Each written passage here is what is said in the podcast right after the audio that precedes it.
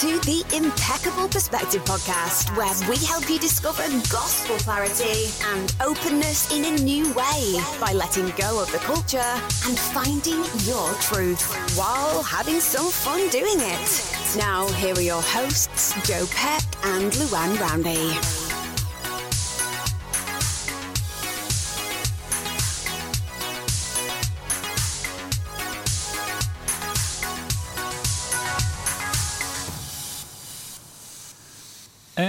Welcome back to the final, yes, I said final episode in our series on boundaries. We have reached the end of this exciting series, and uh, congratulations for making it all the way through.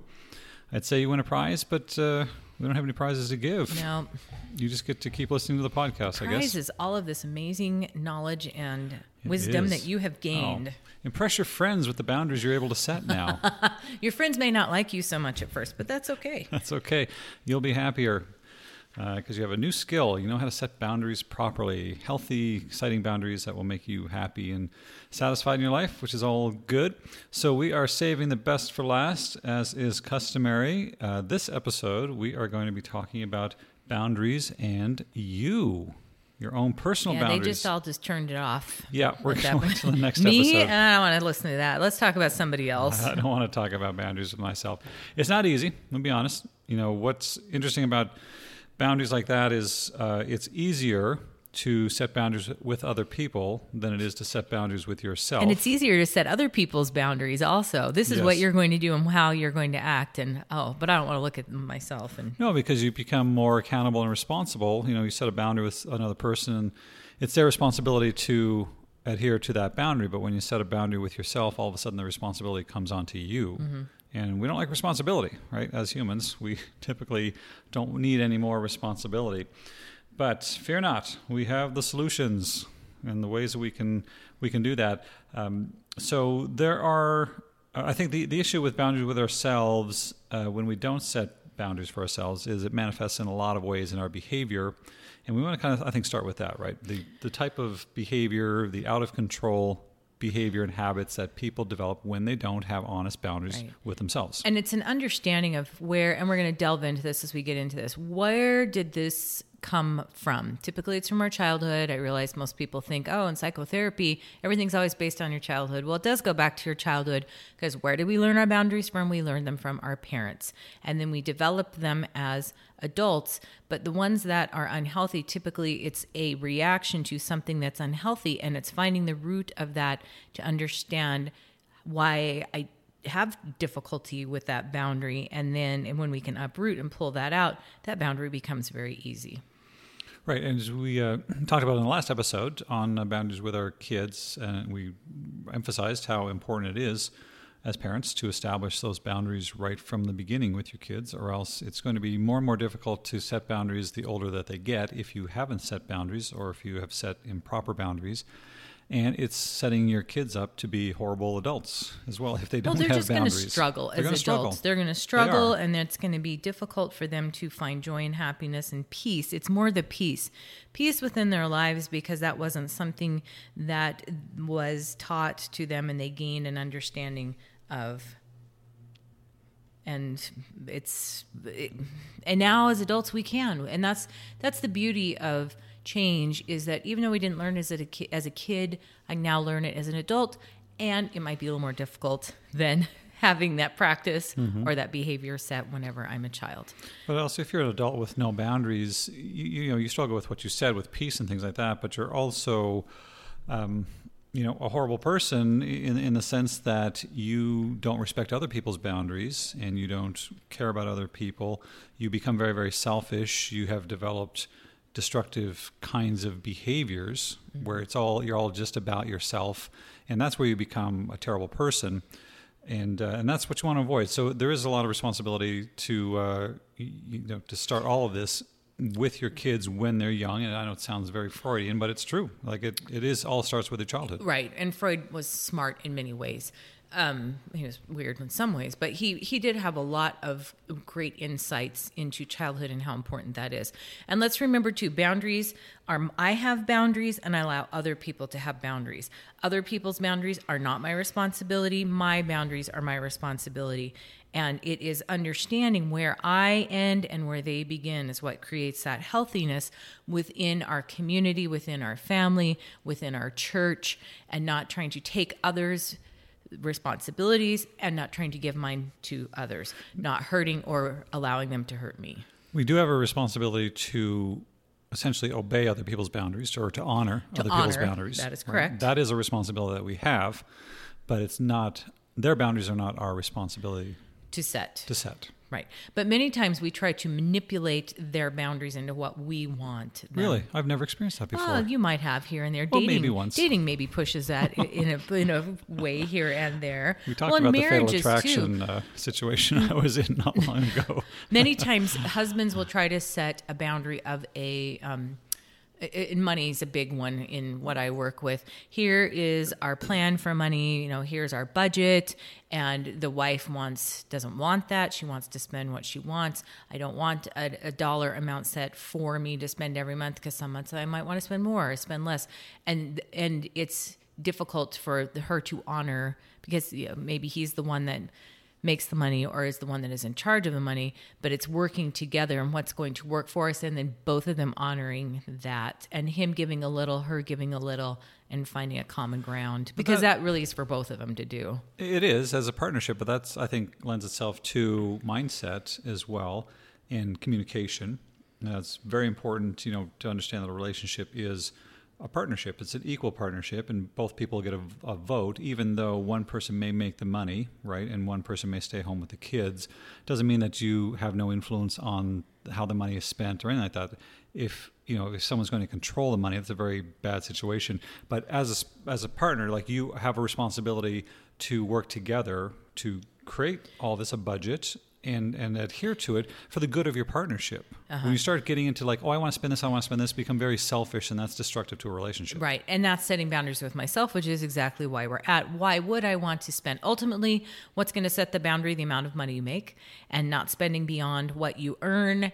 And me being able to honor that, to be able to honor saving for retirement, putting away for a three month um, emergency, Emergency fund, fund. exactly having a supply of food to be able to have all of the necessities for things that if something were to go wrong i would have this backup which is a boundary. Again we're back to that.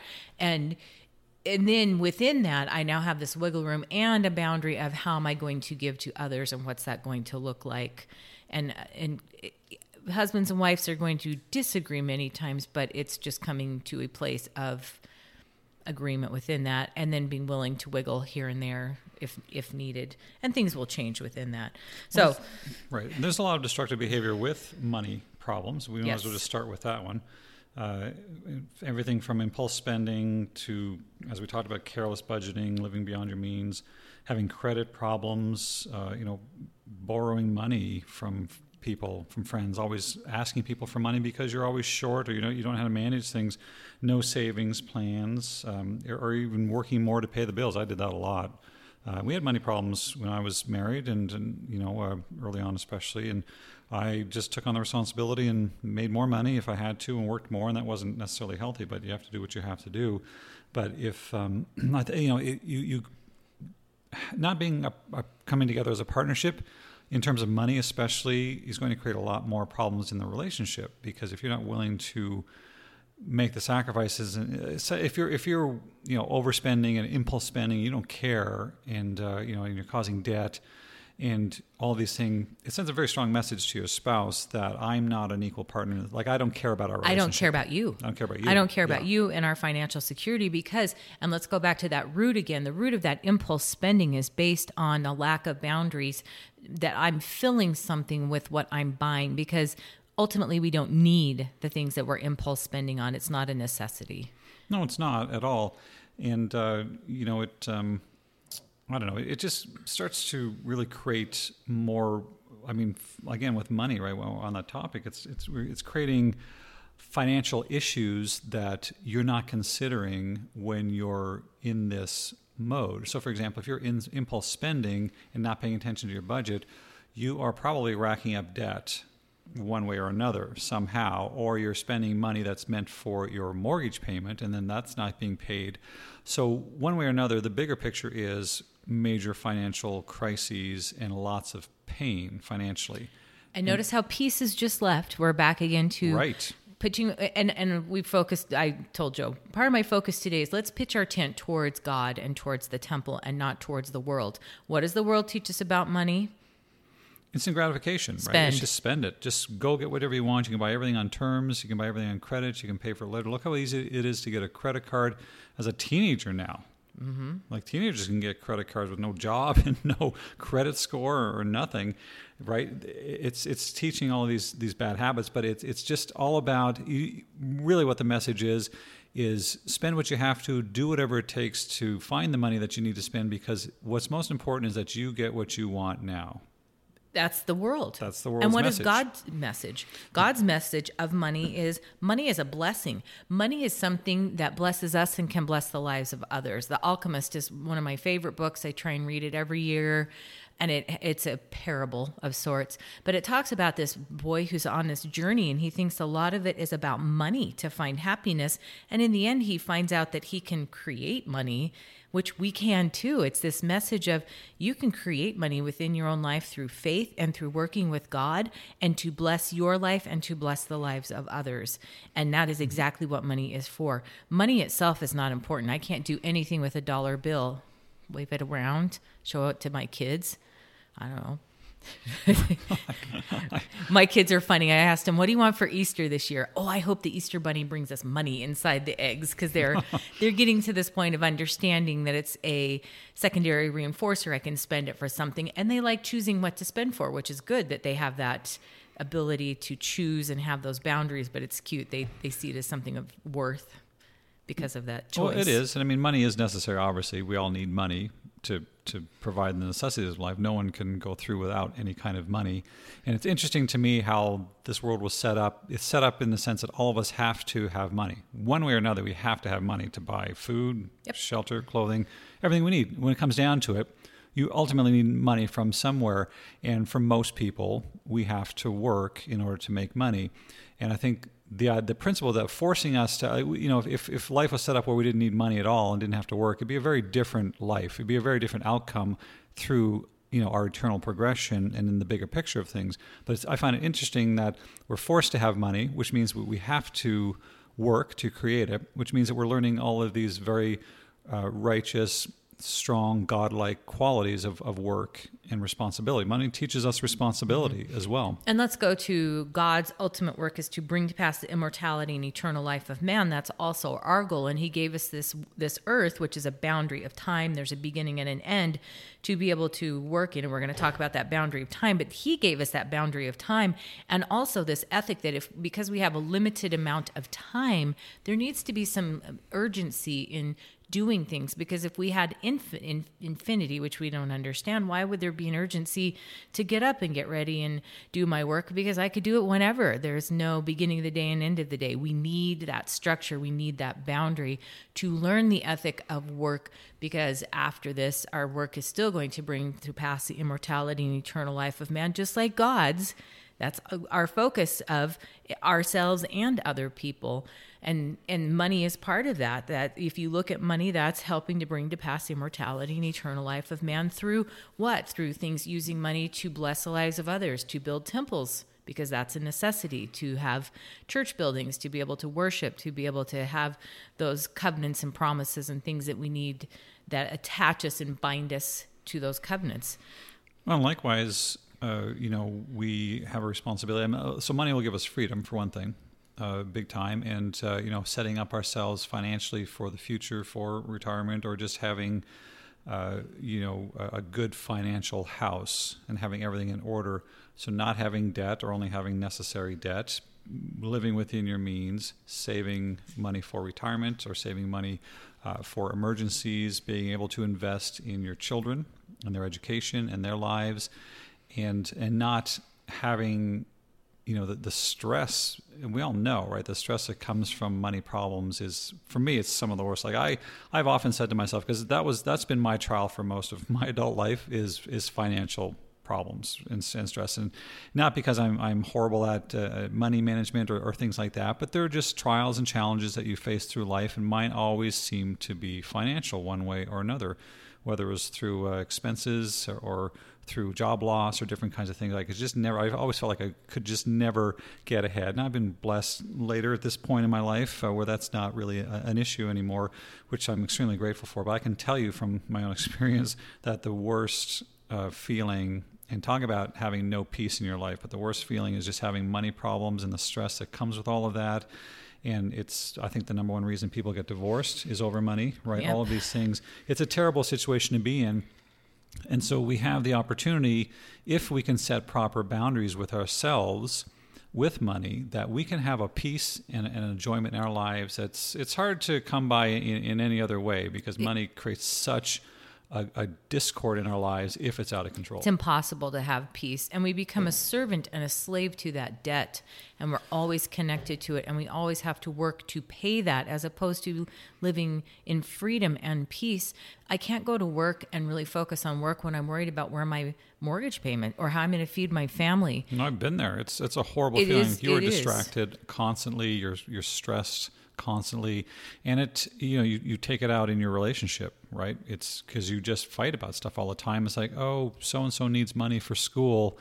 Well, we're out of money right now, Right. and this bill is due tomorrow, and that bill is due tomorrow. And the blame starts. Well, if you would only do this because you're grasping at straws. why did you spend more at the grocery store or whatever right Uh, who knows right whatever it is or why did you go and buy that or anything it just and this constant petty bickering chips away at your marriage and chips away at your relationship and makes everybody uh, miserable and unhappy and your kids pick up on that they sense that energy in the home And let's talk about that. Kids then, so we're talking about boundaries with ourselves. If we don't teach our children to be good financial managers, they're not going to take that into their lives. And they're really based in fear.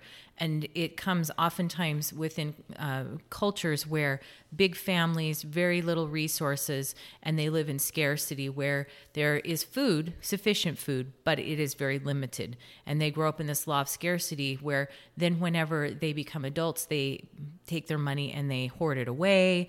They they're afraid to spend it. They live under their capabilities or under their what Privilege. privilege that's what it is under their privilege because they're so afraid to do something that their parents taught them is bad or they saw their parents example and they never want that to happen to them and it's not based again out of faith in God that if I co-create my my life with God and I have faith that he will bless me and I live in abundance what's interesting is I give abundantly I'm always blessed abundantly. That the Lord, if I have my heart centered on Him and my again my tent facing God and the temple and, like where Abraham, where Lot faced his towards the world, Abraham faced his towards towards the temple, which And- represents god is- right in and and it's interesting in abraham and lot had the lands to divide because they realized they couldn't they needed to set a boundary they couldn't work together.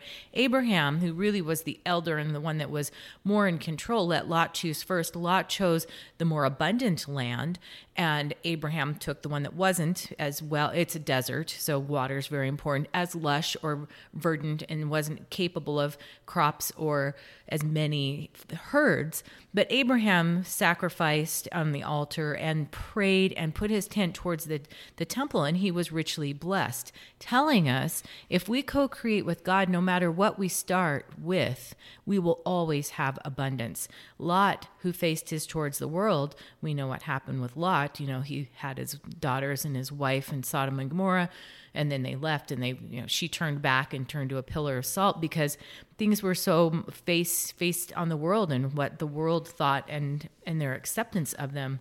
I'd like to see that today just what it looks like to see somebody turn into a pillar, pillar of salt, salt. I, yeah. That'd be really interesting. It would be. It's like something out of a Marvel movie, though. To me, honestly, like that's like you know, Thanos came and oh yeah. right and just made things happen and all the rings sudden- and then people yeah, yeah, and then turned into froze and then they, they or whatever it disintegrate. I think that's what it looked like is is one of those movies oh, when Oh, all the people disintegrated That's and half the population was gone. That i often think of that whenever I, I read that. But Yeah. it gives us this story of if we always have faith in god we will have abundant blessings and that that's what boundaries are for. Am I going to turn and have my boundaries in accordance with what God wants, or am I going to have my boundaries set on the world? Money again is for God to bless us and to bless the lives of others. And if I have my boundaries set that way, I will always be abundantly blessed. And money is a means to an end. It's not. We all know we can't take it with us, right? It, it's only for this earth. Right. It only has relevance and value on this earth. Actual money doesn't have any value in the eternities. It's they'll probably I don't know if we'll have a currency or what'll happen in the eternities, but money as we know it today is only valid for this life, and so we have to understand that it's a means to an end. It's not what's most important, and it, you know it doesn't measure your personal value in the eyes of God or anyone else, whether you have more or less of it. Uh, and I think it's just that mindset again, right? It's all about perspective here, and being able to to really understand the purpose of it and, uh, and, again like you'd said this is so profound i think we sometimes lose sight of the fact that god can make anything happen. I mean i've seen miracles in my life financially and otherwise that are like wow no question that this was god because there was no way that this would have happened if i hadn't partnered with god and had the faith that i have and it's fascinating to me to see that. But he can make anything happen. He can give us anything because everything we have on this earth is his. Comes from his. It comes right. from him, and, and his to give us. Right? And the boundary with him is we need to ask. He yes. can't just say, "Oh, I'm going to dump all these blessings." We need to ask we need to have faith and be willing, meek, humble, and submissive. And that's those are the boundaries that He has set that He is in. And so it's asking for help with our finances and with being, our crops and our fields and our flocks. Yeah, I mean, I don't really have crops and fields these days. I don't. I know someone who does, but it's uh, it's all uh, you know, just sort of a metaphor, of course, uh, for our lives. And so um, we uh, we have to also know that it's our responsibility to take that first step and to meet God, like do as much as we can on our own for whatever we're trying to accomplish, and then He'll make up the difference. But what an amazing uh, what an amazing concept to understand that God will literally step in and make up the difference. Everyone tries to do everything on their own in life, and they're missing out on this great resource that we have where God is like, hey, just ask me. And, and money's a great test. Money's a great and, test. And it's a faith. It is in many, many ways like that. And, and so, um, yeah, just, you know, it's a matter of changing your, your perspective and, and understanding uh, the, the purpose of it. And, you know, if you are out of control with your money, uh, we'll, we'll, talk towards the end of the episode about ways to get boundaries in control with yourself, but start, you know, I guess you really starts with humbling yourself and, and understanding that, hey, I, I really rec- I have to recognize my behavior and change it. We'll, we'll talk about that right. as we go here. Uh, other out of control habits um, that people may be doing but not be aware that this is a, a boundary, boundary, issue. Uh, things with uh, eating, for example, right? Is I think people one. are pretty aware of that. Thanksgiving Thanksgiving is one of those times that you kind of have that boundary crossed where you go, ooh, uh, maybe that wasn't such a healthy idea to eat all of that. All of that. I feel horrible now. Yes. Uh, well, we can we can take one time a year to, to do that, I suppose. Uh, but I, I, think the the thing that was interesting when I was research, researching this is. You know, this, this, is a very shameful kind of behavior for one thing. Well, but it's an eternal, it's an internal self boundary problem. It, the reason it's shameful is, and I work with this again, and we're gonna, and let's just go talk about addictions at the same time. There are many addictions out there, but food is really the only one that shows up. Um, whenever I have a client that is grotesquely obese and they sit on my couch and they say, I don't have a problem with food, it's very apparent but they could have a, a addiction to sexual a sexual addiction a pornography addiction a drug addiction. I couldn't necessarily tell that because it doesn't show. No. and that's where there's so much shame in our society about food is that it's it's one that is blaringly apparent. But food again god gave us for our health and our well being, to be able to fuel our bodies, and to remind us that He's given us everything. And being having to eat throughout the day is a constant reminder that God has given this to me. That's why we pray over our food, is because it's giving thanks and remembering Him that He has given this. And, and that's the bread of life and the, the water of life, and that's the Savior. And it's this reminder, and it's keeping that within the bounds that the Lord has set, which is to eat it in a healthy, effective way. Like the word of wisdom is a guideline for food, eating within the bounds that is healthy for my body, which is different for each person to, to live Of course within. it is. It is, yeah. And it's interesting to see that, you know, the principle of agency exists, as we know, in in, every aspect of life, we're you know there's opposition in all things and you know we have healthy food and we have very unhealthy food that's just as e- in fact it's even more readily available because it's already made for you you can just go and buy it and go through the drive through no you can just have somebody deliver to your house now Oh. Uber Eats right Yeah. it's and we're back into the time thing of, oh, I don't have the time for that. and it's instant gratification. I don't even have to do anything and I get what I want Well, and if you look at how prevalent food preparation of people who prepare food or fast food is, it is everywhere. And I would say that's probably the Oh, it's ubiquitous. It's, and uh, growing the to- fastest. To, the point where it becomes the easy option,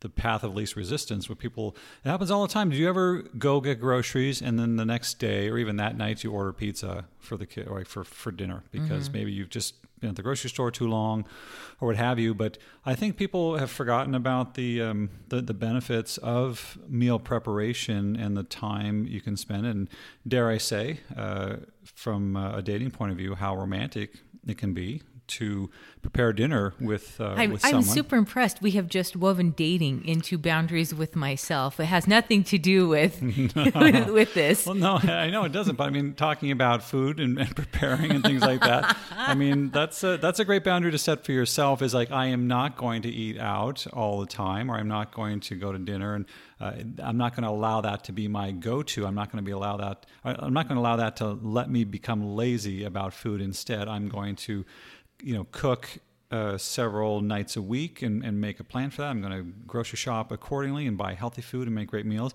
But at the same time, that's a great, like, that's a fantastic date idea. It's a very romantic date idea is cooking Dinner. dinner together and enjoying all of that. And in fact, if you're smart, you'll pick a meal that takes a little bit longer to prepare because then you have more time together Man, where you can just listen sort to this. Oh, the, I'm telling the- you what. the subtleties of your plans and how you've got this mapped out into.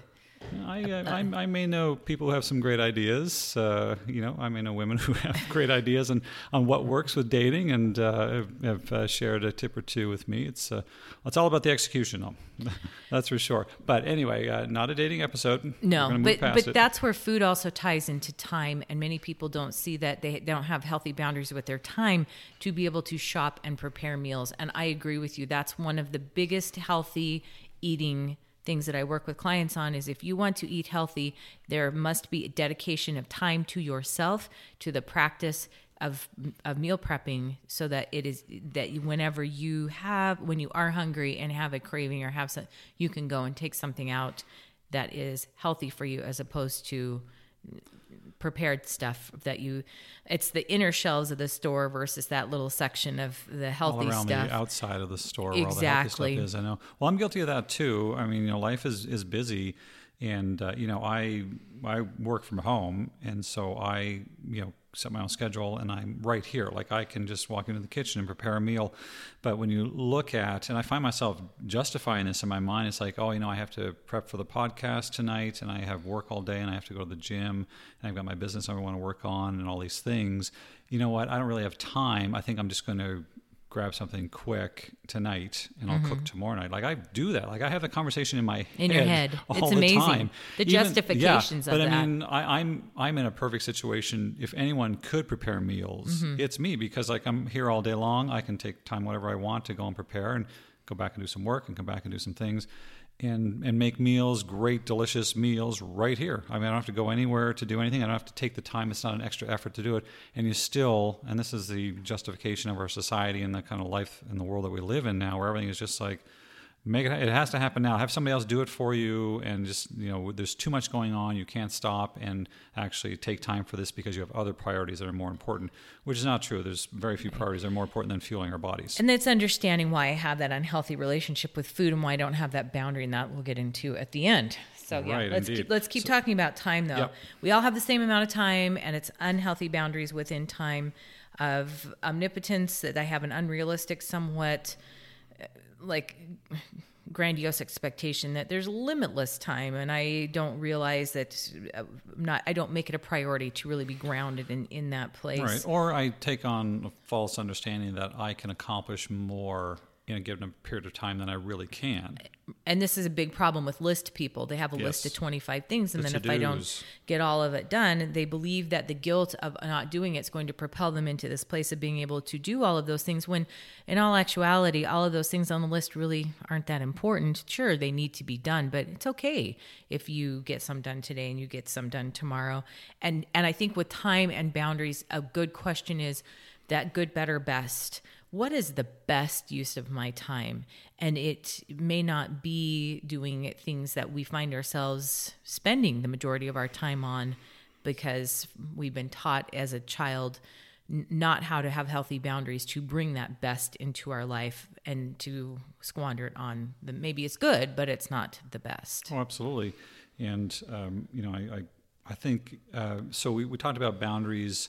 Uh, God gives us boundaries to help us to learn things about preparing and planning, and that's a big fail with somebody who has time or has boundaries, self boundary problems with time, is that they they don't plan and they just sort of are always going by the seat of the pants, thinking they can do too much, leaving everything to the last minute, focusing on everything that's right in the moment, and not being able to plan. And all of a sudden, it's like, oh, I have to go do this, and now I don't have time for that. And at the end of the day, you feel like you didn't accomplish anything, Mm-hmm. and you're also you also feel like you are starting tomorrow behind the eight ball, already. and that's the negative anxiety oh, yeah. and that produces It a lot of anxiety. anxiety It's terrible. right and that's they they minimize that distress and then the anxiety builds and they create the own their own anxiety in their life through the lack of boundaries with time And, and I don't think people always necessarily realize the effect of their lack of personal boundaries on other people. If you're Right. constantly late to meetings, you're impacting other people. Whatever it is, work or appointments or whatever you have to do, you're not respecting someone else's time.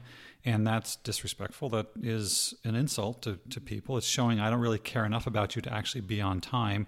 And you may not, that might not be your attitude. Be, the reason you're late is because you, you know, you didn't plan. You tried to do too many things. You said, oh, I got time to sneak this in. I'm going to go run this errand before I have to go to my appointment because I have 10 minutes. And then there's traffic or you get held up at that errand and the, something kind of an interruption that you didn't expect, which made you late. But the problem is your attitude is, hey, I'm going to try and get everything done as I can. I'm constantly on this hamster wheel trying to get as much done as I can because I'm so far behind on everything because I don't know how to manage my time. right and and it's often a feeling of the only thing to propel me into that is this lack of time management and lack of a boundary so i just continue that practice because it's the only way that i'm able to accomplish anything It's not a good place to be. It's stressful. It is. And It's- again, we're back to peace. Is this the thing that brings us peace in our lives? Am I facing my tent towards the temple or towards God where it's this prepare every needful thing, you know, that you have your house in order, a house of prayer, a house of fasting, a house of God, and that there things are prepared. There is a place for everything. It's peaceful and calm. It's time management skills as well, and, and determining, you know, what is again good, better, best. Right, it's prioritizing Right. what um, is most important for me to accomplish tomorrow, and then plan your day the night before and say, yes, here's my whole list. And so there's a very interesting. Um, metaphor, I suppose, uh, about rocks and sand, uh, which we people I, I think have seen, but it's very important. It's, it's talked about in time management, where you know uh, rocks. You're trying to you've got rocks and pebbles and sand, and you have to fit all of it into a jar Or yeah, a bucket or right. whatever it is Whatever into it a is. container and whatever you put in first is what you deem to be your top priority and so the the big rocks are your top priorities when you put those in the jar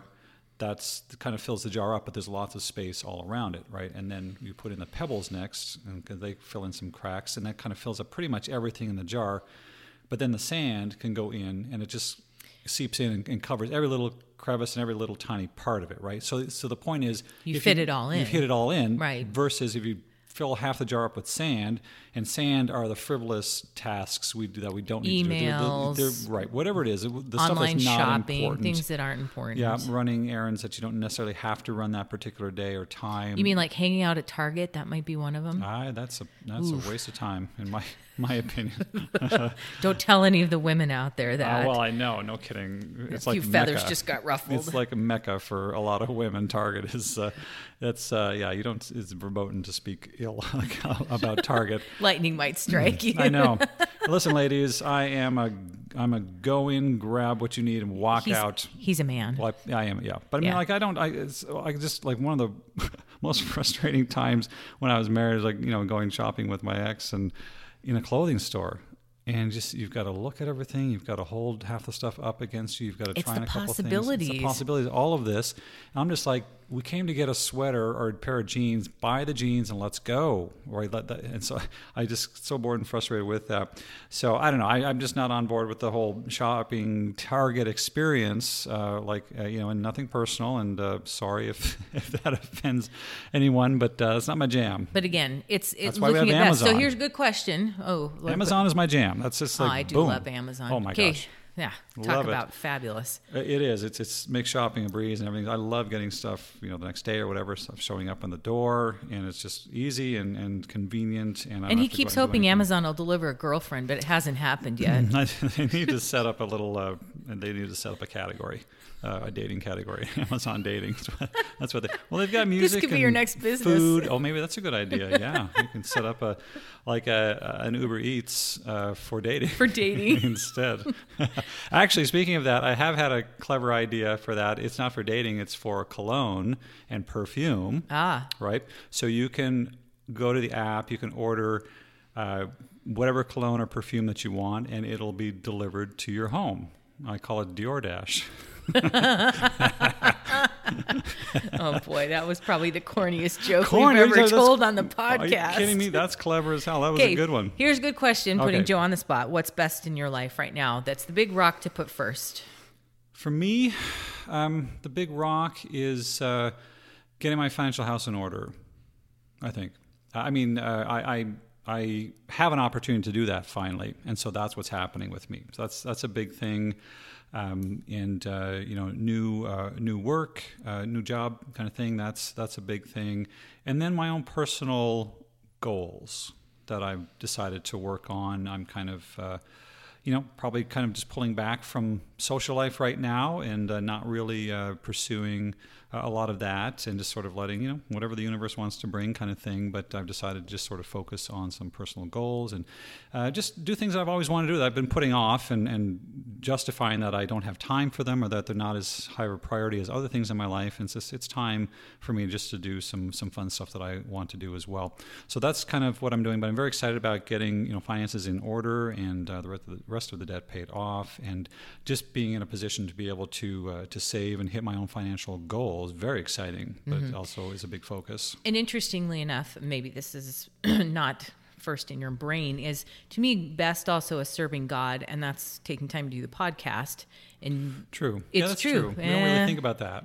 Yeah, Um, it's because right. it's something that it's just kind of flows with us, and we do It take does. time to research and But read. oh and yeah, no, I spend a lot of time be and really this. Be for me it's really spiritual prep like prayer too along with the Mm-hmm. logical reading and and and spending time to serve god but also for me it's serving god through um, connection to my husband and to my kids that's always best is that time spent with them and trying to create Mm-hmm. things where we have time that is quality time spent together not rushed time of Mm-hmm. hey let's we don't have time to really spend together in as a family Um, that's true. I, that's that's. I don't want to say that's not a part of it because, of course, it is. For me, I'm just in a different situation, right, where my kids are in another state, and uh, I uh, am single, and so I don't get to spend time with them every single day. But it is a priority to spend time with them, to take a trip and go see them on a regular basis, which I do, and to be a part of their lives and to uh, participate in whatever they're participating in in their lives. And uh, there are some exciting,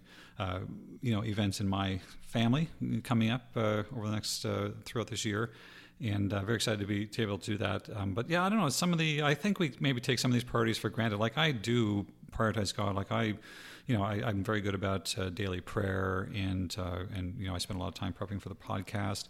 Uh, it is a very spiritual thing. We do receive revelation and inspiration when Mm-hmm. No, we're really when we're like- preparing and when we're when we're actually uh, on air, right, kind of thing, doing this podcast. We have great ideas that come to us that we know are put into our mind and brought to our attention as we're talking, and that comes from God. So it is a spiritual experience that way, and it's it's a beautiful thing, and that should always be a priority for sure. Maybe I'm taking that for granted, but I think, but many times again, it's not awareness. We're not aware of that, and maybe honing in and really saying, "Yeah, that really is one of the best things in my life is how I serve God," and putting more focus and and energy and time into that.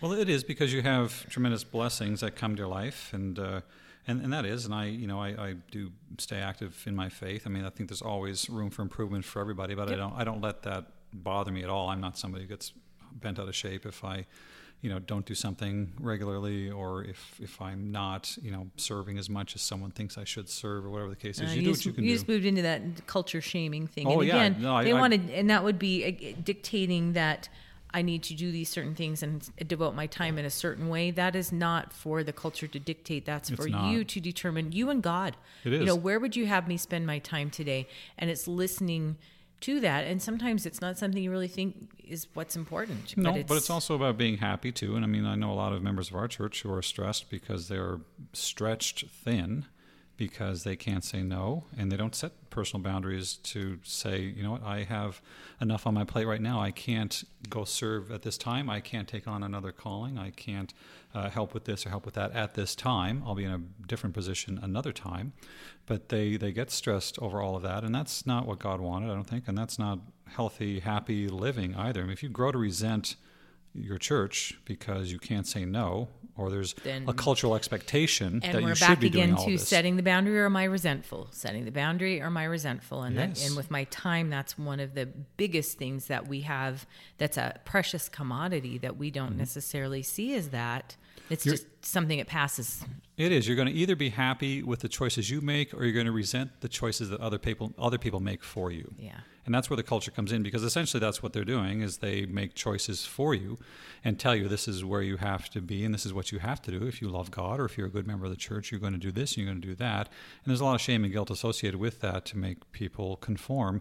And sadly most people do because there's such a guilt to this whole thing is like, well, you know, if they're asking me to do this, this is mu- must be what God wants me to do, and I don't want to disappoint God, and I don't want to, you know, uh, d- just not be obedient. For example, I don't want to restrict blessings in my life because I'm not willing to do this or that, and they're missing the point uh, of all of this. Mm-hmm. Uh, you may be asked just as a test, right, to see if you're willing to set a boundary. This is how we learn how and to set I boundaries. believe in that also. Yeah, for yeah. sure. And along that is comes completing tasks, and I believe that tasks sometimes uh, we may start out on a task, and and God may say, you know what, there's more important things to do, and it's listening to that. But I do need to complete them, and that's a boundary of how. I, I- it's a boundary to either complete it in a timely manner, or even be able to say, you know what, I started this task, and it really isn't in alignment with my boundaries and what God would want me to do, and, and letting it go and that happens with businesses or it happens with people who start certain goals and then they go mm, that i think maybe that was more me focused on the world and what the world wants me to do as opposed to god focused and what he would want me to do. Right, and that's sort of like we talked about good, better, best. Sometimes, you know, a church activity or a church calling or something like that isn't the best priority for you at that particular moment of that particular day, right? And so you can't you have to be able to to understand those things and figure out which tasks are my big rocks, right? Which which are the ones I have to actually accomplish today. Now there are other reasons though, uh, because we don't set boundaries with ourselves. There are other more these are more temporal reasons, but very much relevant because this is uh, how this is behavior that people have reasons why we don't complete tasks, and we're all guilty of this. Um, I've I've started tons of stuff that I've never finished. Oh, yeah, me too. All of us have. i think and- women always have their little uh, craft closet that they haven't Oh my complete yeah scrapbooks and all that kind of Yep, stuff, right? yep. Yeah, it's there's a lot, and, and there's different reasons. It doesn't make you a bad person, but I think the point is is to look inwardly and say, you know what? Yeah, that that particular reason is the reason I don't do this. So, for example, one of them is resistance to structure. Um, which means that uh, you feel that submitting to the discipline of a plan is, you know, a put down, or maybe it's not something you want to do, or you don't want people to judge you for it, or, or whatever the, the case is. Um, a lot of times, the fear of success. In fact, this is the biggest one. I Uh, think that would be mine. The success. fear of failure. So success Yeah. goes failure hand in hand. Right. Mine isn't so much the fear of success; it's the fear of failure, and that means that I'm not smart or good enough, or and it's a lot of shame around that. And so if I don't ever complete the task, then I guess what? I'll never fail. You'll never fail. That's right. Ah. But again, that's a that's an, a misunderstanding of what failure really is. And again, it's, it's the same fear people have about sinning because they think it's failure and they think that they're going to disappoint God and think they're going to make the Savior have to suffer because I just made a sin, so you got to go pay for that. You don't understand the big concept of it. And people, if you just understood failure, that would change your whole perspective on all of that because failure is the way you succeed. That's the only path to success is through failure. Sounds ironic, but it is. And there's no shame in failing. In fact, that's how you learn. That's the, so failure. You know, in learning, it's akin to sinning mm-hmm. or making mistakes, missing the mark. We always learn when we sin.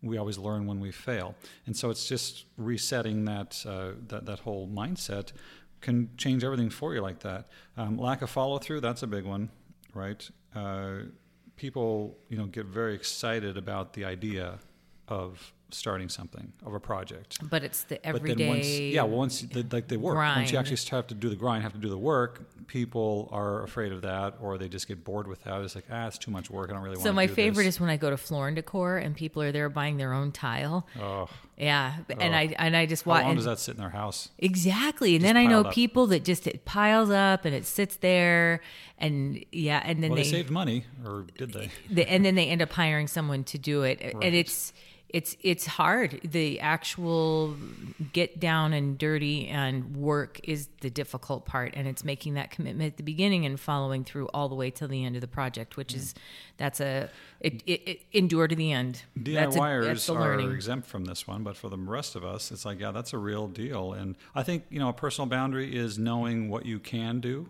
and what you can't Mm-hmm. do. And you, you think about, oh, I don't want to spend extra money paying someone to do it. I'll just figure it out on my own. But you don't counter in the time and the learning curve. and how much more time it will take you compared to, learn. what you could earn And- at your and, I job. mean, do you want to cut your teeth on your own house, like tiling your own floor, like learning how to do it on your own house and making a mess and screwing it up? And Mm-hmm. who, you know, who wants to do that? And and then you have to think about what is my time worth? What's my own personal value? If I if it takes me 25 hours to watch YouTube videos just to understand how to tile, what you know, what is my hourly rate as a human being? and there's the boundary that's Yeah, set that's within it of like, can listen, I I can- hire someone or if I can't, guess what? I keep the tile that I have.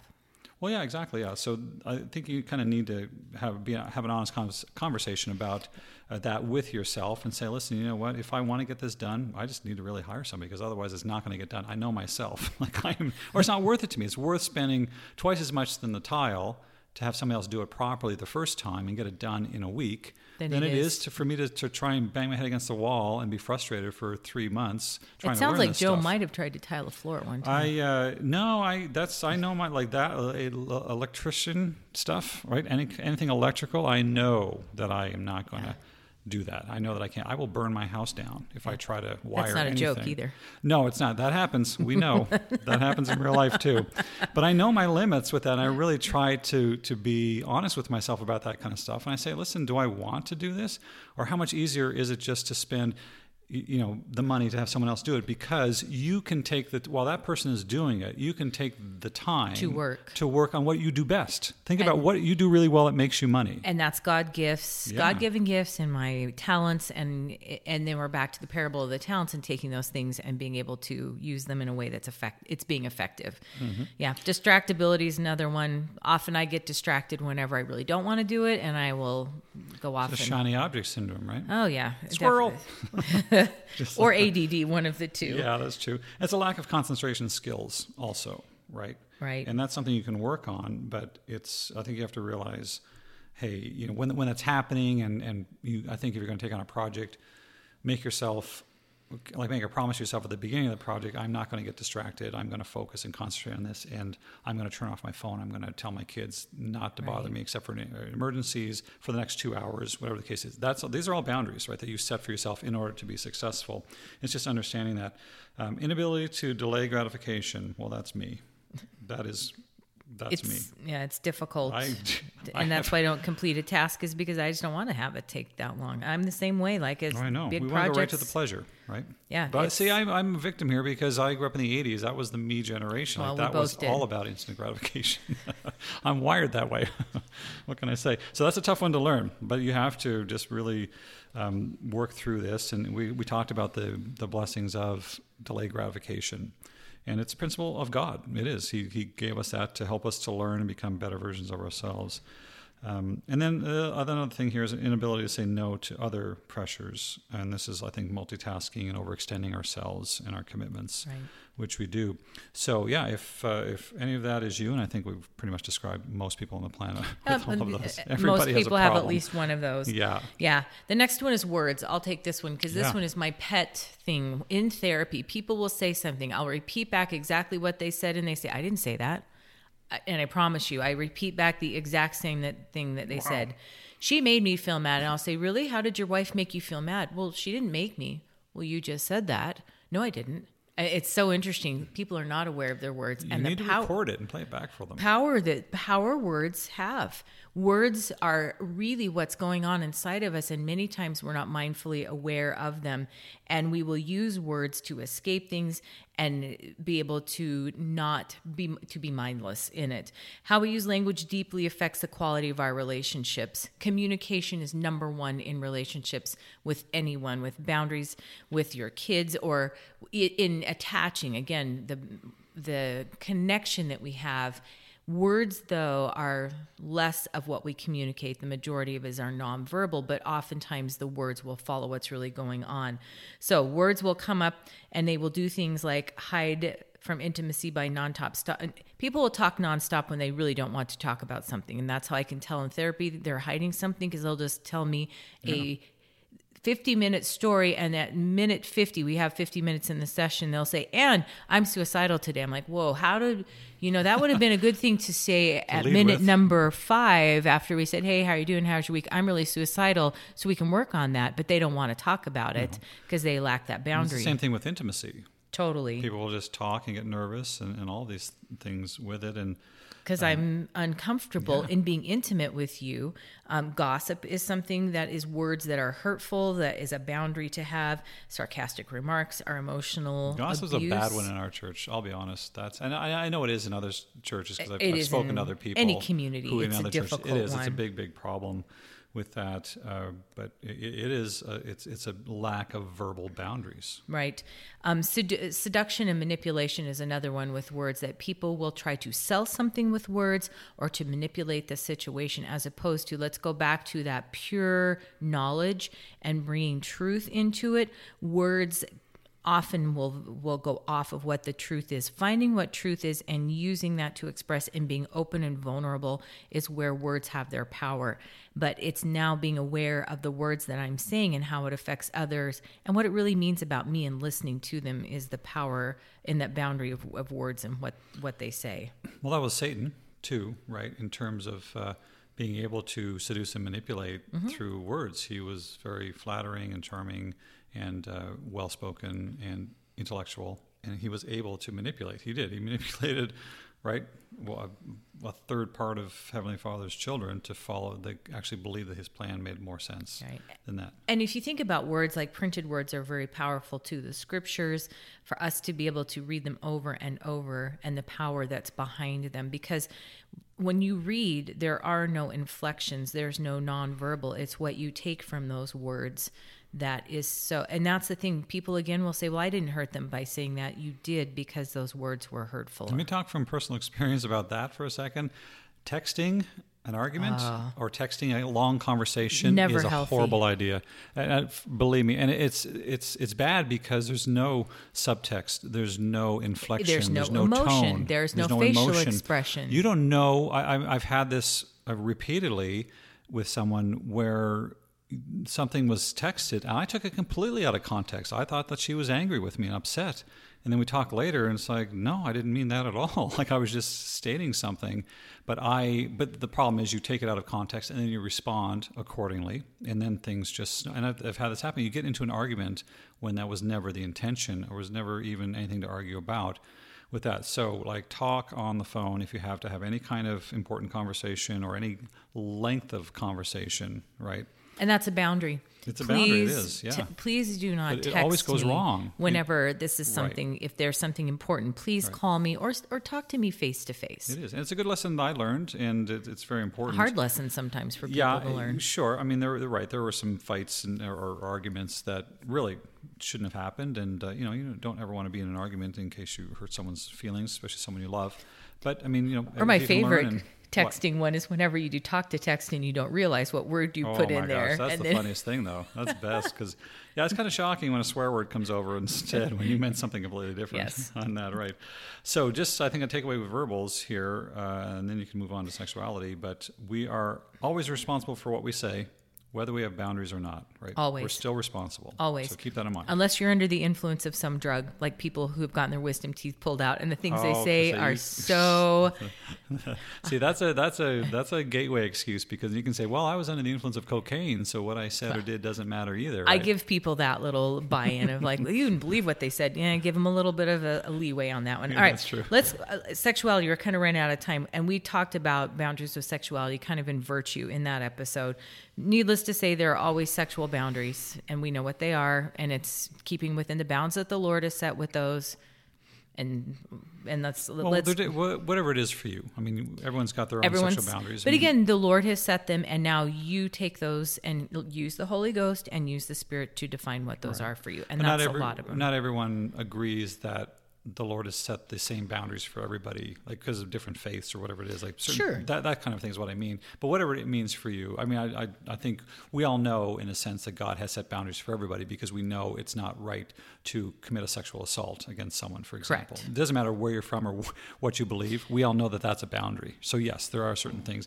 Then there's nuances, like when our faith, where people take make a covenant to not have sex before marriage, that might not be a boundary for other people because they just don't believe that that's right. and it, So it's all based on your belief system exactly, for yeah, any of these boundaries yeah. again that's Well, it, it is, of course, yeah. And we're not saying here here are the right boundaries that God wants for you, and you have to change your boundaries by what we say. That is not the message here at all. So just I don't want anyone to think that that's anything close to what we're what we're doing here in any way. Yeah. Uh, very cool. Okay, so why don't we maybe um, I want to wrap up with sort of how we can help people establish boundaries with themselves, giving them a solution to that because people may be saying, yes, I struggle with this, and yes, I struggle Um, with that. I think we all struggle with boundaries with ourselves in in one way or another, and everyone's different in that. Exactly. Right. So I think the first thing you want to ask yourself is what are the symptoms, mm-hmm. right? Um, look look at yourself, look at your behavior, and look within yourself, and be. I mean, you really need to be honest. That's the key to all this: is being honest. And it's ugly to look at, right, the real truth. But you don't have to It's do it in front of of, like well, men don't have this as much as women. Swimsuit season, whenever you have to go into the changing room and there's a swimsuit, it's the ugly truth of, oh, wow. Wow, I have some work was to do. in the winter. All of that was covered up by a few layers, but now all of a sudden the truth is there. is here. One piecer. Here we go. yeah, no, it, it is. Can I wear a wetsuit all year? yes, that's right.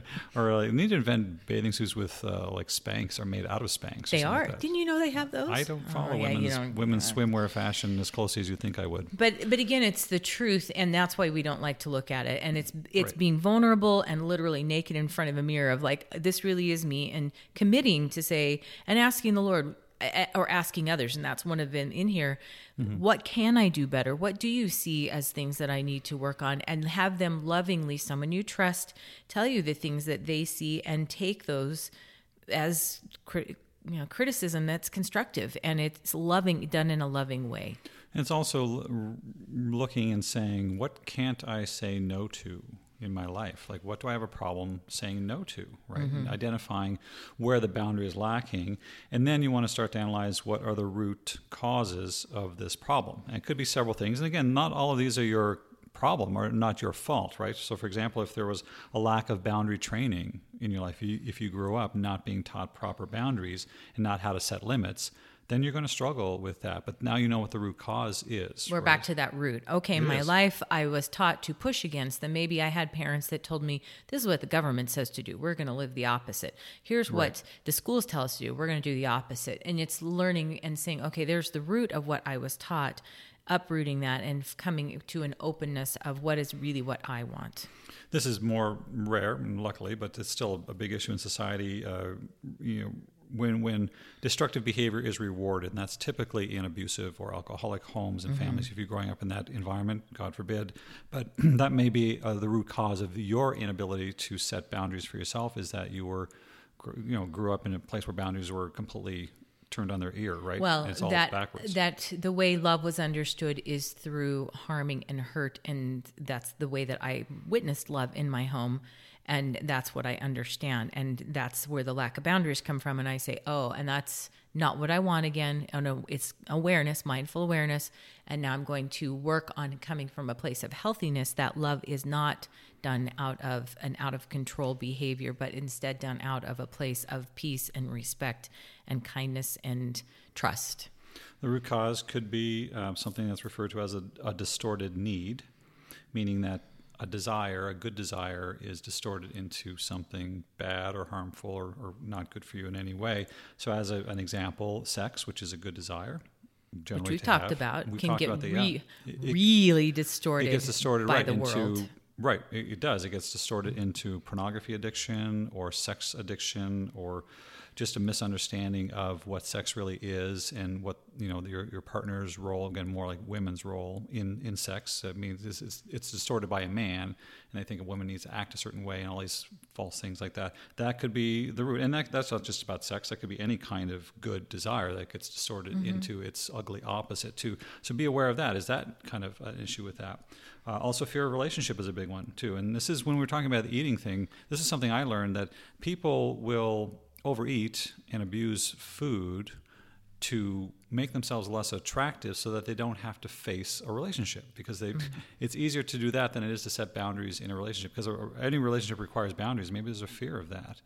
But a fear of relationship might be the root cause of why you have this destructive behavior and why you're not setting boundaries with yourself. Very interesting stuff but um, that's that's what it is. It's uh, it's that could very well be the case. Um, what else here? We've got uh, Unmet emotional hunger. yeah right And that can lead to the overeating. I have this gaping hole, is what I call it. Right. And I want to fill it with something. What am I going to fill it with? I have this unmet need. And many times I don't know how to set boundaries because I'm filling it in an un, with an unhealthy boundary, like eating too much or sexual pleasures or spending too much money. We just went over all of those. And and I'm not realizing, oh, that's why I can't set that boundary because I have this unmet hunger that I want to satiate, and I have just done it for so long that it's become very com- commonplace to me. Absolutely. And another one is this is mine, right? A strict upbringing, uh, right? You're specifically not being allowed to make decisions for yourself. And that was a large part of, of growing up. Uh, in, now, luckily for me, I did not take on destructive behavior. Maybe I don't know how. I wonder sometimes. I, but I, I guess I always knew better, I suppose. But that, that could be very much the case. I, I, know, people for sure. And they grew up in very crazy, strict, puritanical types of homes, and they go off the deep end. They Because they, the again, if I can't make decisions for myself, I'm going to rebel because that's the only way that I can make those decisions. Exactly. And then the last one for root cause analysis here is uh, covering an emotional hurt. Uh, you know, can be as bad as abuse or just any kind of emotional industry, uh, excuse me, uh, emotional injury. Uh, people use destructive behavior, behavior just to cover it up, basically, right? well i'm hurt i have a shield that shield is that behavior and and so that's like a child if you have hurt me many times i will now lash out and have a tantrum or uh, say i hate you or do something that's destructive destroy something because i really don't want you to see that i'm hurt. So i'd rather you focus on the hole in the wall that i've just smashed with my fist as opposed to that you really hurt me and that i don't want to talk or That's be so common. present. It is, and it's it's us as parents saying, "Oh, what's the?" It's why I tell parents look for what's underneath the behavior. Underneath the behavior, there's a hurt or a fear that they really don't want to talk about and address, and that's why they're lashing out. They're doing the best that they can, and that's there's something, and it's the same with us when we're lashing out. There's a hurt or a fear. What's really going on inside of me, and where's and that's a boundary again. There's typically a boundary that's been crossed. Many times whenever i'm hurt i don't want to set that boundary with the other person out of fear that i'm going to lose them. And it's again is it based in fear? Is it based in love? And and is it based in god's laws where i may lose that person? And that's a healthy boundary for me to find peace and be able to continue in my life in a healthy way. It may be lonely at first. I may lose someone and but and yet that's what's going to bring me back to my heavenly father as opposed to staying with that and continue to be abused or continue to have that hurt present day after day to where i really lose myself in that space. We can see the wisdom in what we talked about earlier about uh, teaching your kids to ask questions, te- teaching your kids to be uh, upfront about their emotions and talk about their emotions, right? Because when they don't, when they feel like they can't express their emotions, then the destructive behavior comes out Yes. to cover it, like like you were just saying. So again, very very important, right, for parents to be encouraging their kids to uh, help them to set boundaries, but really get in touch with their emotions and encourage them to talk about them, and because then they can develop a habit of coming out with their emotions and saying, "Listen, I feel really upset right now, and this is why," and let's talk about that. You know, or they can go punch your wall, right? That kind of a thing. So, all right. So you've identified your your destructive behavior. You have uh, figured out the root cause of everything. How do you fix it? So we've got a few little pointers here on how to to actually do that. Um, the first being addressing your real need. Uh, as you just talked about, right? The destructive behavior is usually a need for something else. Mhm. owning it. I need to it. own my Yes. behavior Own it. and then look at what is my real need. And it's so let's even take food. I'm I'm craving something, but I'm really not hungry. It's good to ask yourself, what do I really need? Like I'm looking for something to fill that, but maybe I just need to talk to someone and connect with someone. Maybe you just need water. Like honestly, people That's another are one. thirsty, and that gets disguised as hunger. But you really just have to drink water because that's what your body really wants. But it is it's getting through to that real, honest need, your primary need there, not what the surface level need is that's covering it up. Uh, allowing yourself to fail. This is a problem for a lot of people, right? It is, but this is how we learn. And the good Let's news. go back to dating. Oh my that's a gosh. that's a I I know. That's box, didn't I? because in the majority of you when you go out and date it's you're not going to end up married. It will not be a failure. It will be a learning experience. Let's rephrase it into that. But it, people will say I failed. I I dated this person it didn't end up in a They marriage. broke up with me. Right, and they bro- and they broke up with me. It's a failure. No, it's not. It's a learning experience. But that boundary of oh, I'm not going to fail. So if I never fail, it's you know me again. I, of I'm not going to create this project because if I fail at it, then people will see that and then they'll see I'm a failure. So I just won't start it. But it's the same with dating. I'm not going to go out and date and get hurt. And especially when someone has just been broken up with, they have this this unhealthy boundary of I got hurt so significantly because relationships do hurt when people break up and they hurt deeper than anything else and i'm just never going to date and they set this unrealistic boundary with themselves and others and then they they withdraw just like what you Well, did they- yeah, they do, and they're never happy. And I mean, you know, it's it's this is sort of a, a, uh irony and quite the dichotomy, right? But you get hurt dating, and your heart is hurt and broken, and you put walls up all around your heart because you don't want to ever feel that again. At the same time, those walls are preventing you from ever finding love again. or ever feeling again ever feeling again. which you've just you have just brought that boundary of those walls that you have put up that's unhealthy to protect yourself and you've just prevented anything from ever coming through so you have just been and the So only maybe- person who can put that boundary up or down and is you Right, and so put up a fence around your heart instead of a wall. Mm-hmm. Right, as we talked about in earlier episodes, uh, fences allow the good in, allow the bad out, but it's still interactive. Right, you can still come and go through fences. You can see through them, you can talk through them, but they are as a protection as well. At the same time, or they you can that just leave a fence down around your heart and say i know i'm going to be hurt again and it's okay to hurt it's That's okay true, to it is. feel You have to do that because you can't deprive yourself from love the rest of your life for, out of fear of getting hurt. There's the key because I'm deprived from love. What is that going to bring to me? An mm. eternity Of loneliness and and disappointment, I think, right, and, and, and just disconnected, Yeah, completely. lonely, and in an eternal standpoint, that is not our goal. And we're back again to what's God want for us to be together, to have that connection.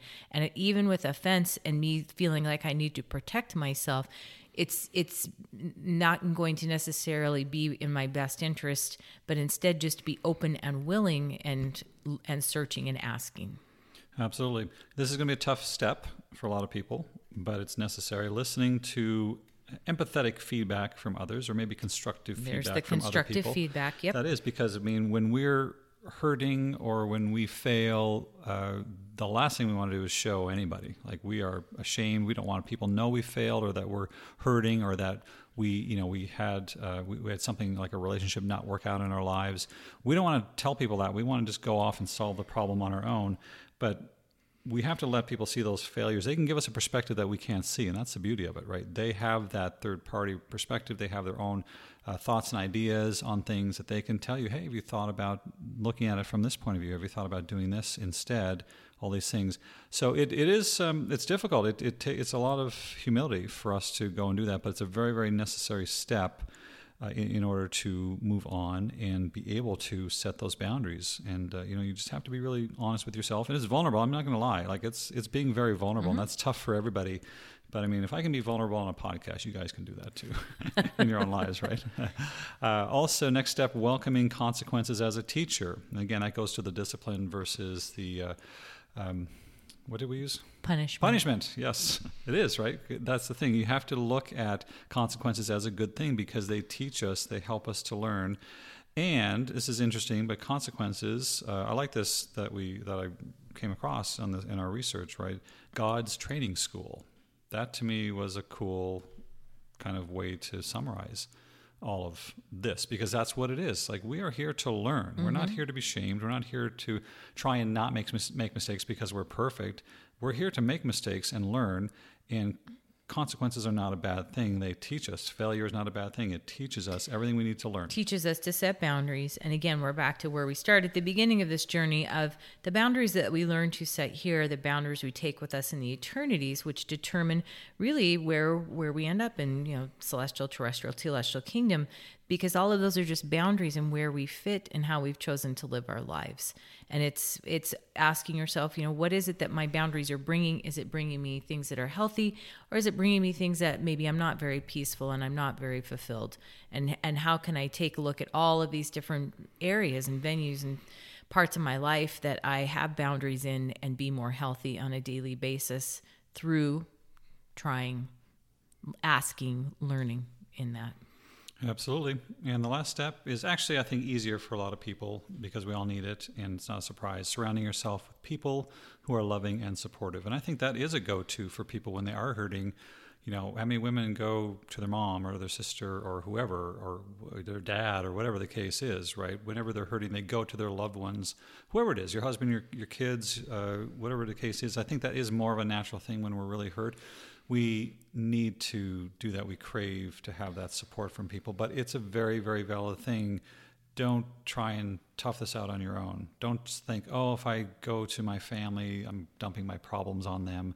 No, they want to support you more right. than you know. They love you, and you need that support network to get you through all of this. This is a big change, right? You're, you're actually changing who you are by setting internal boundaries. That's changing who you are as a person, and that's not easy, and you need all the support that you can get and support in asking them, what do you think about this boundary? How do you see me doing with this? Am I healthy with this? Am I unhealthy? And they are an outside view of what's happening inside, which oftentimes we lose perspective on that. And that's where those healthy people are so wonderful in helping, including reading the scriptures, you know, reading conference talks. What are the boundaries that they have set? Because those won't lead you astray in being able to take that outside perspective and that the Lord loves us to give us those things. It's true. God never ever intended us to get through this life on our own ever. We've got tremendous resources, we've got tremendous family and people in our lives who love us and want to support us. And uh, we've got a loving God who is there. We have a Savior who is there every step of the way with us, whether we realize it or not. And you don't ever have to feel alone. You don't ever have to feel like you have to solve your problems on your own or you have to change things about you on your own. You don't. You have, at the very least, you have the Savior and you have God, even if you don't have anybody in your life right now. And honestly, that's that's all you need. If, if that's all you could get, that's that's pretty good. And so you you know just understand that and be willing to ask and turn to God and turn to your family and get that support that you need to help you through this. And you can set those boundaries for yourself and uh, you can make those changes. Change if it's destructive behavior that you're dealing with or situations or issues, whatever you, you have that you feel like you need to change within yourself that's causing a behavior that doesn't make you happy or, or hurts you in any way. You can you can fix it. It doesn't really matter how bad it is. It's just a decision, and uh, just utilize these steps, and you'll be all set to go. So, wow, we have come to the end of our series on boundaries. Can you believe it? And what a series it was. I have to say, that was a good experience. I learned a ton, I'll be honest here. I, I, always, I learned a ton. Oh, yeah. And that's the I thing. Did. It's always good to review, look at, ask, and contemplate and really be present to wh- wh- where is it that I can use some work on these? It is. That's the beauty of a podcast. You can just go back and listen to these episodes over and over and hone in on whatever it is that you're trying to to fix, whether it's your kids or yourself or you know boundaries uh, with with whatever's going on. Uh, it's all here. So uh, once again, uh, thank you so much. We hope you guys learned as much as we did. And uh, right now, we have no idea what the next episode is going to be on, do we? But uh, by the time it comes out, we will know. That's one thing you can always count on with us. So we look forward to seeing you guys in the next episode. In the meantime, keep the faith and keep your stick in the ice. Cheers. Thank you for listening to the Impeccable Perspective podcast. Subscribe to us on Spotify, Amazon Prime, iHeartRadio, and wherever fine podcasts are sold.